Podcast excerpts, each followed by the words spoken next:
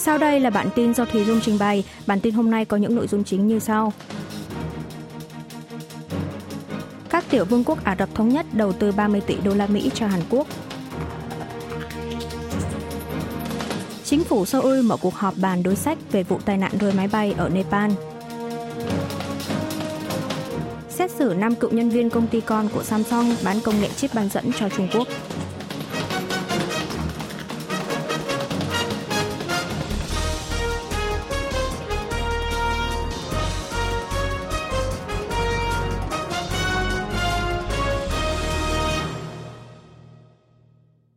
Các tiểu vương quốc Ả Rập Thống Nhất đầu tư 30 tỷ đô la Mỹ cho Hàn Quốc. Nhân dịp viếng thăm các tiểu vương quốc Ả Rập Thống Nhất UAE, Tổng thống Hàn Quốc Yoon suk yeol đã và đang có các lịch trình về ngoại giao kinh tế. Trước hết là hội nghị thượng đỉnh giữa Tổng thống Hàn Quốc Yoon suk yeol và Tổng thống UAE Mohammed bin zayed Al Nahyan vào ngày 15 tháng 1 vừa qua. Phát biểu sau cuộc gặp, Tổng thống Yoon nhấn mạnh về sự cần thiết của việc thắt chặt thêm mối quan hệ song phương để mở ra kỷ nguyên mới với năng lực lãnh đạo mới của hai bên. Trong cuộc gặp thượng đỉnh của hai nhà lãnh đạo, Tổng thống UAE đã quyết định sẽ đầu tư 30 tỷ đô la Mỹ cho Hàn Quốc. Đối tượng là các doanh nghiệp năng lượng, nhà máy điện hạt nhân, khí hydro, năng lượng mặt trời, công nghiệp phòng thủ. Cố vấn hoạch định công tác điều hành quốc gia Y Sup thuộc văn phòng Tổng thống bày tỏ kỳ vọng nguồn đầu tư này là đóng góp lớn, tạo điều kiện gia tăng khả năng cạnh tranh trên thị trường quốc tế của các doanh nghiệp Hàn Quốc có triển vọng và phát triển thị trường vốn Hàn Quốc. Về phần mình, Tổng thống Mohamed cho biết đã quyết định đầu tư dựa trên niềm tin vào Seoul, luôn kiên trì giữ lời hứa bất kỳ trường hợp nào. Bên cạnh đó, hai nước cũng đã ký kết 13 biên bản ghi nhớ MOU với nội dung tăng cường hợp tác về các lĩnh vực như nhà máy điện nguyên tử, năng lượng, công nghiệp phòng thủ và đầu tư. Sau cuộc gặp thượng đỉnh, Tổng thống Yoon suk yeol còn ghé thăm và động viên đơn vị quân đội quốc gia Hàn Quốc và lực lượng ác của quân đội Hàn Quốc phái cử sang UAE. Vào ngày 16 tháng 1 giờ địa phương, ông Yun dự kiến sẽ tham dự diễn đàn doanh nghiệp Hàn UAE nhằm bàn bạc về xuất khẩu và đầu tư của hơn 100 doanh nghiệp tháp tùng tổng thống trong chuyến thăm lần này. Hàn Quốc tăng cường hợp tác trên diện rộng với các tiểu vương quốc Ả Rập Thống Nhất. Cơ quan quản lý chương trình mua sắm quốc phòng Hàn Quốc DAPA ngày 16 tháng 1 cho biết đã ký kết biên bản ghi nhớ MOU với Ủy ban Tawachun phụ trách việc mua sắm quốc phòng của các tiểu vương quốc Ả Rập Thống Nhất vào một ngày trước đó tại thủ đô Abu Dhabi với sự tham dự của Tổng thống Hàn Quốc Yoon suk yeol và Tổng thống UAE Mohammed bin Zayed Al Nahyan. DAPA cho biết việc hai bên ký kết MOU lần này giúp củng cố hơn nữa mối quan hệ đối tác chiến lược đặc biệt được chia sẻ giữa Hàn Quốc và UAE, đóng góp vào sự tăng cường hợp tác thực chất trong lĩnh vực công nghiệp quốc phòng giữa cơ quan phụ trách liên quan của hai nước. Trước đó, Bộ Công nghiệp Thương mại và Tài nguyên cũng cho biết Bộ trưởng Công nghiệp Yi Chang-yang và Bộ trưởng Công nghiệp và Công nghệ tiên tiến UAE Sultan bin Ahmed Al Jaber cũng đã ký kết biên bản ghi nhớ về đối tác công nghiệp và công nghệ tiên tiến chiến lược – và tuyên bố chung về đối tác năng lượng toàn diện và chiến lược. Bộ Công nghiệp giải thích đối tác công nghiệp và công nghệ tiên tiến chiến lược SPIAT được căn cứ theo chính sách đa dạng hóa ngành công nghiệp của UAE. Trong đó hai nước Hàn UAE đã thiết lập nền tảng thực chất để có thể tạo ra động lực tăng trưởng ở tương lai ở lĩnh vực công nghiệp và công nghệ tiên tiến. Còn đối tác năng lượng toàn diện và chiến lược CSEP là một chương trình đẩy nhanh mục tiêu nhà máy điện hạt nhân net zero – lượng phát thải carbon ròng bằng không, với nội dung chính lập ra nhóm làm việc và hợp tác trong năm lĩnh vực gồm kinh tế hydrocarbon, ngành công nghiệp không phát thải carbon, tài chính và đầu tư về năng lượng và điều phối chính sách. Tổng công ty điện lực Hàn Quốc, công ty thủy điện và điện nguyên tử Hàn Quốc và tập đoàn năng lượng hạt nhân các tiểu vương quốc Ả Rập thống nhất cũng đã ký kết biên bản ghi nhớ về chương trình đẩy nhanh mục tiêu nhà máy điện hạt nhân net zero Cùng với đó, Seoul và Abu Dhabi cũng đã ký các MOU về hợp tác hydro và MOU về khung xúc tiến thương mại đầu tư, hợp đồng dự án kho dự trữ chung quốc tế Hàn UAE để Hàn Quốc có thể được ưu tiên mua 4 triệu thùng dầu từ UAE khi phát sinh khủng hoảng nguồn cung ứng dầu mỏ. Chính phủ Seoul mở cuộc họp bàn đối sách về vụ tai nạn rơi máy bay ở Nepal –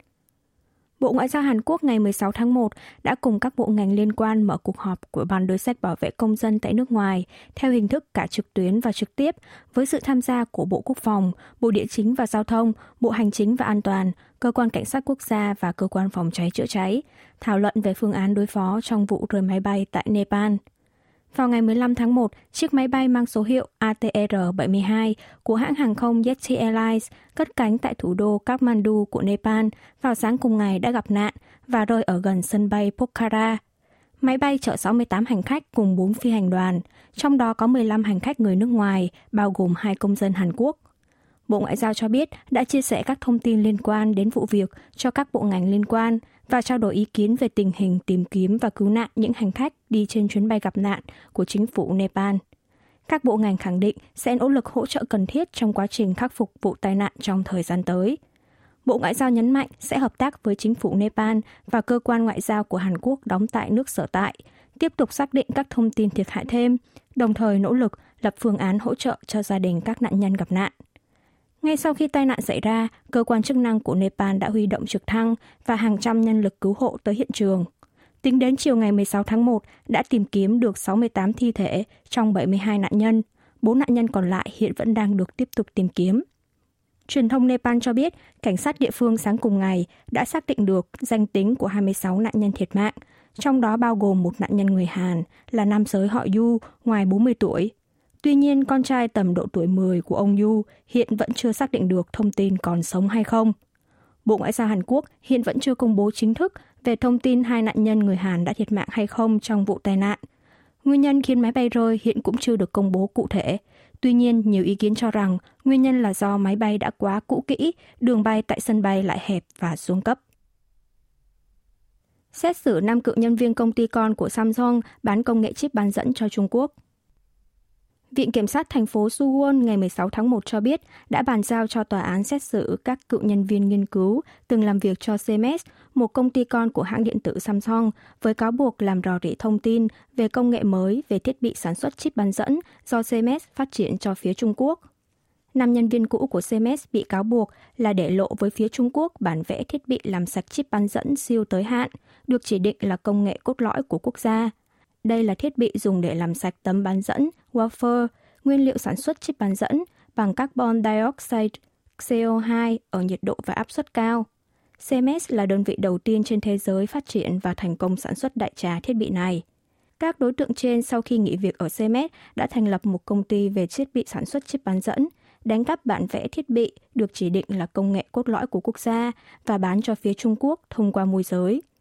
Các công tố viên ước tính vụ việc đã khiến công ty Cemex bị tổn thất khoảng 35 tỷ won, 28,36 triệu đô la Mỹ.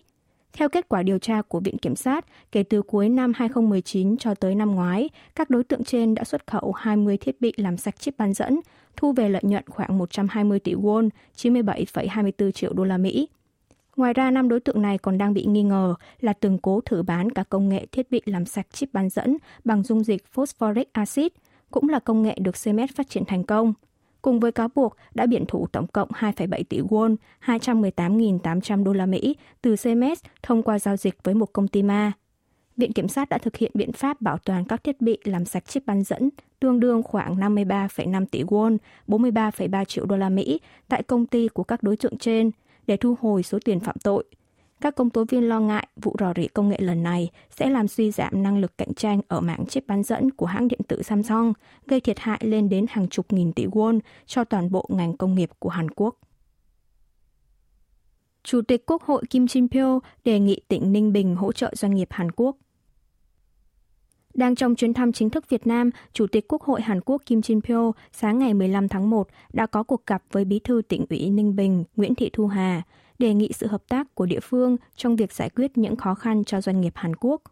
Chủ tịch Kim Jin Pyo cho biết Ninh Bình là địa phương có nhiều dự án đầu tư của doanh nghiệp Hàn Quốc nhất tại Việt Nam. Gần đây, công dân Hàn Quốc đang gặp nhiều khó khăn liên quan tới việc cấp thị thực, visa và giấy phép lao động.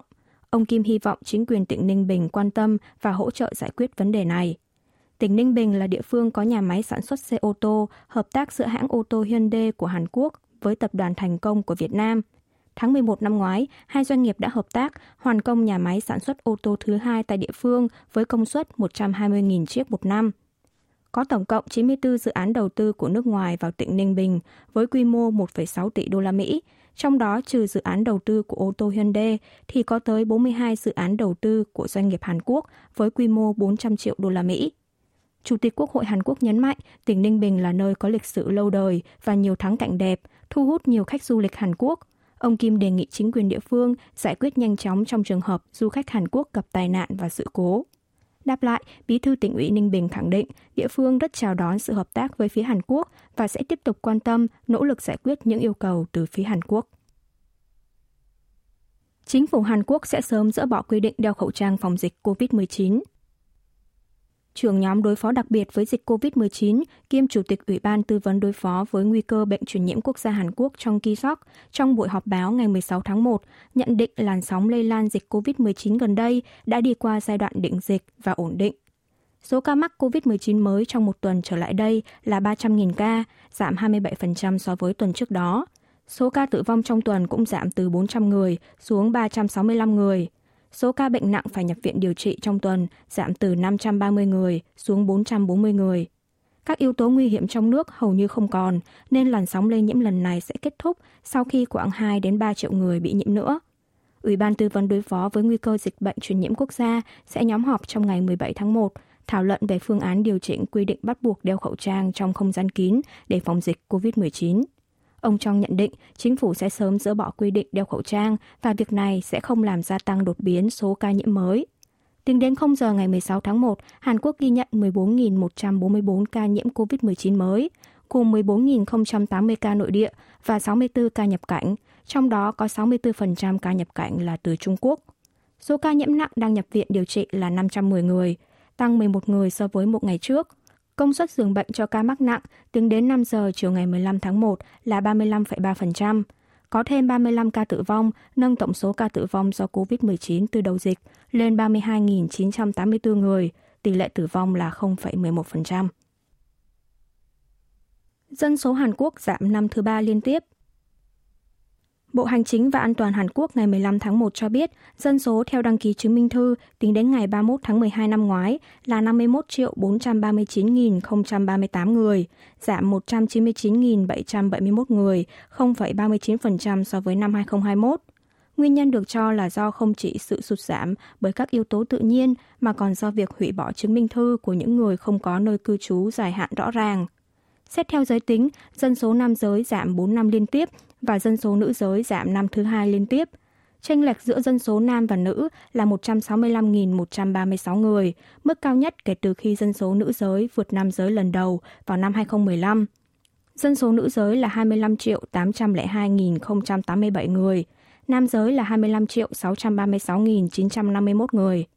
Số hộ gia đình một thành viên tiếp tục xu hướng tăng, chiếm 41% tổng số hộ gia đình, sắp vượt mốc 10 triệu hộ. Trong khi đó, tỷ trọng hộ gia đình 3 thành viên và 4 thành viên lại đang tiếp tục giảm. Với xu hướng này, số thành viên trong hộ gia đình giảm đi, còn số hộ gia đình lại tăng đều mỗi năm. Tổng số hộ gia đình trong năm ngoái là 23 triệu 705.814 hộ, tăng 232.919 hộ, 0,99% so với cuối năm 2021. Bình quân số thành viên hộ gia đình là 2,17 người, mức thấp nhất từ trước tới nay. Xét theo độ tuổi, dân số ngoài 50 tuổi vẫn chiếm nhiều nhất với 16,7%. Dân số ở độ tuổi 60 cũng tăng so với cuối năm 2021. Kể từ khi Hàn Quốc bước vào xã hội già vào năm 2017, tỷ trọng dân số cao tuổi ngoài 65 tuổi vẫn tiếp tục tăng, chiếm 18% tổng dân số tính đến cuối năm 2022. Xét theo địa phương, có 6 địa phương đã bước vào xã hội siêu già là tỉnh Nam Chơ La, tỉnh Bắc Gyeongsang, tỉnh Bắc Chơ La, tỉnh Gangwon, thành phố Busan và tỉnh Nam Trung Trong. Tỷ trọng dân số trên 60 tuổi chiếm hơn 7% tổng dân số thì được gọi là xã hội già hóa, trên 14% là xã hội già, nếu vượt hơn 20% là xã hội siêu già. Thứ trưởng Bộ Hành chính và An toàn Han Chang Sop cho biết, chính phủ đang nỗ lực từ cấp trung ương đến địa phương nhằm đối phó với vấn đề dân số giảm, một bài toán cấp bách của quốc gia. Chính phủ sẽ hợp tác với các bộ ngành liên quan, tích cực hỗ trợ để chính quyền các cấp có thể triển khai các chính sách thúc đẩy phát triển khu vực phù hợp với đặc điểm của mỗi địa phương. Tuyết rơi dày tại vùng Đông Bắc Hàn Quốc gây tai nạn tại nhiều khu vực. Trong 3 ngày từ 14 đến 16 tháng 1, vùng duyên hải phía đông ở tỉnh Gangwon, phía đông bắc Hàn Quốc và các khu vực vùng núi ghi nhận nhiều tuyết rơi và lượng tuyết đóng dày hơn 60 cm tại một số vùng núi. Mặc dù tuyết vẫn rơi dày cả đêm tại các vùng núi, nhưng lệnh báo động tuyết rơi được ban bố ở vùng núi và vùng duyên hải phía đông đã được dỡ bỏ vào 0 giờ ngày 16 tháng 1. Người dân các vùng này đã chịu một số ảnh hưởng vì đợt tuyết rơi dày đặc này. chẳng hạn như vụ tai nạn liên hoàn của 47 chiếc xe tại đường hầm cao tốc, khiến một người phụ nữ ở độ tuổi 40 tử vong và ba người bị thương nặng. Hơn 10 xe mắc kẹt trong hơn một tiếng đồng hồ do tuyết rơi nhiều trên đường mới được cứu hộ. Khoảng 100 vụ va chạm trên đường tuyết do xe cộ không được lắp các thiết bị đối phó với mùa đông. Đa số các chuyến bay từ sân bay Yangyang đến đảo Jeju hoặc sân bay Narita, Nhật Bản cũng bị hủy. Cùng với đó là các sự cố cúp điện liên tiếp xảy ra do cành cây gãy làm đứt đường dây điện. Ngoài ra, luồng khí lạnh thổi từ phía Tây Bắc vào phía Nam đã làm nhiệt độ sáng ngày 16 tháng 1 giảm xuống hơn 5 độ C. Nhiệt độ thấp nhất buổi sáng tại nhiều khu vực rơi xuống mức âm độ như âm 6,8 độ C tại thủ đô Seoul, âm 11,7 độ C tại huyện Cheon, tỉnh Gangwon, âm 1,8 độ C tại thành phố Busan, phía đông nam Hàn Quốc. Cái rét cũng liên tục kéo dài vào giữa trưa với nhiệt độ âm 1 độ C tại Seoul và trên dưới 0 độ tại vùng đất liền miền Trung. Vào ngày 14 tháng 1, nhiệt độ của thủ đô Seoul là 7,5 độ C, nhưng đã giảm hơn 14 độ C chỉ trong 2 ngày. Dự đoán vào ngày 17 tháng 1, thời tiết vẫn tiếp tục rét đậm dưới mức âm độ. Cụ thể tại Seoul là âm 7 độ C và tại huyện Cheon là âm 14 độ C. Quý vị và các bạn vừa nghe xong bản tin của Đài Phát thanh Quốc tế Hàn Quốc KBS World Radio.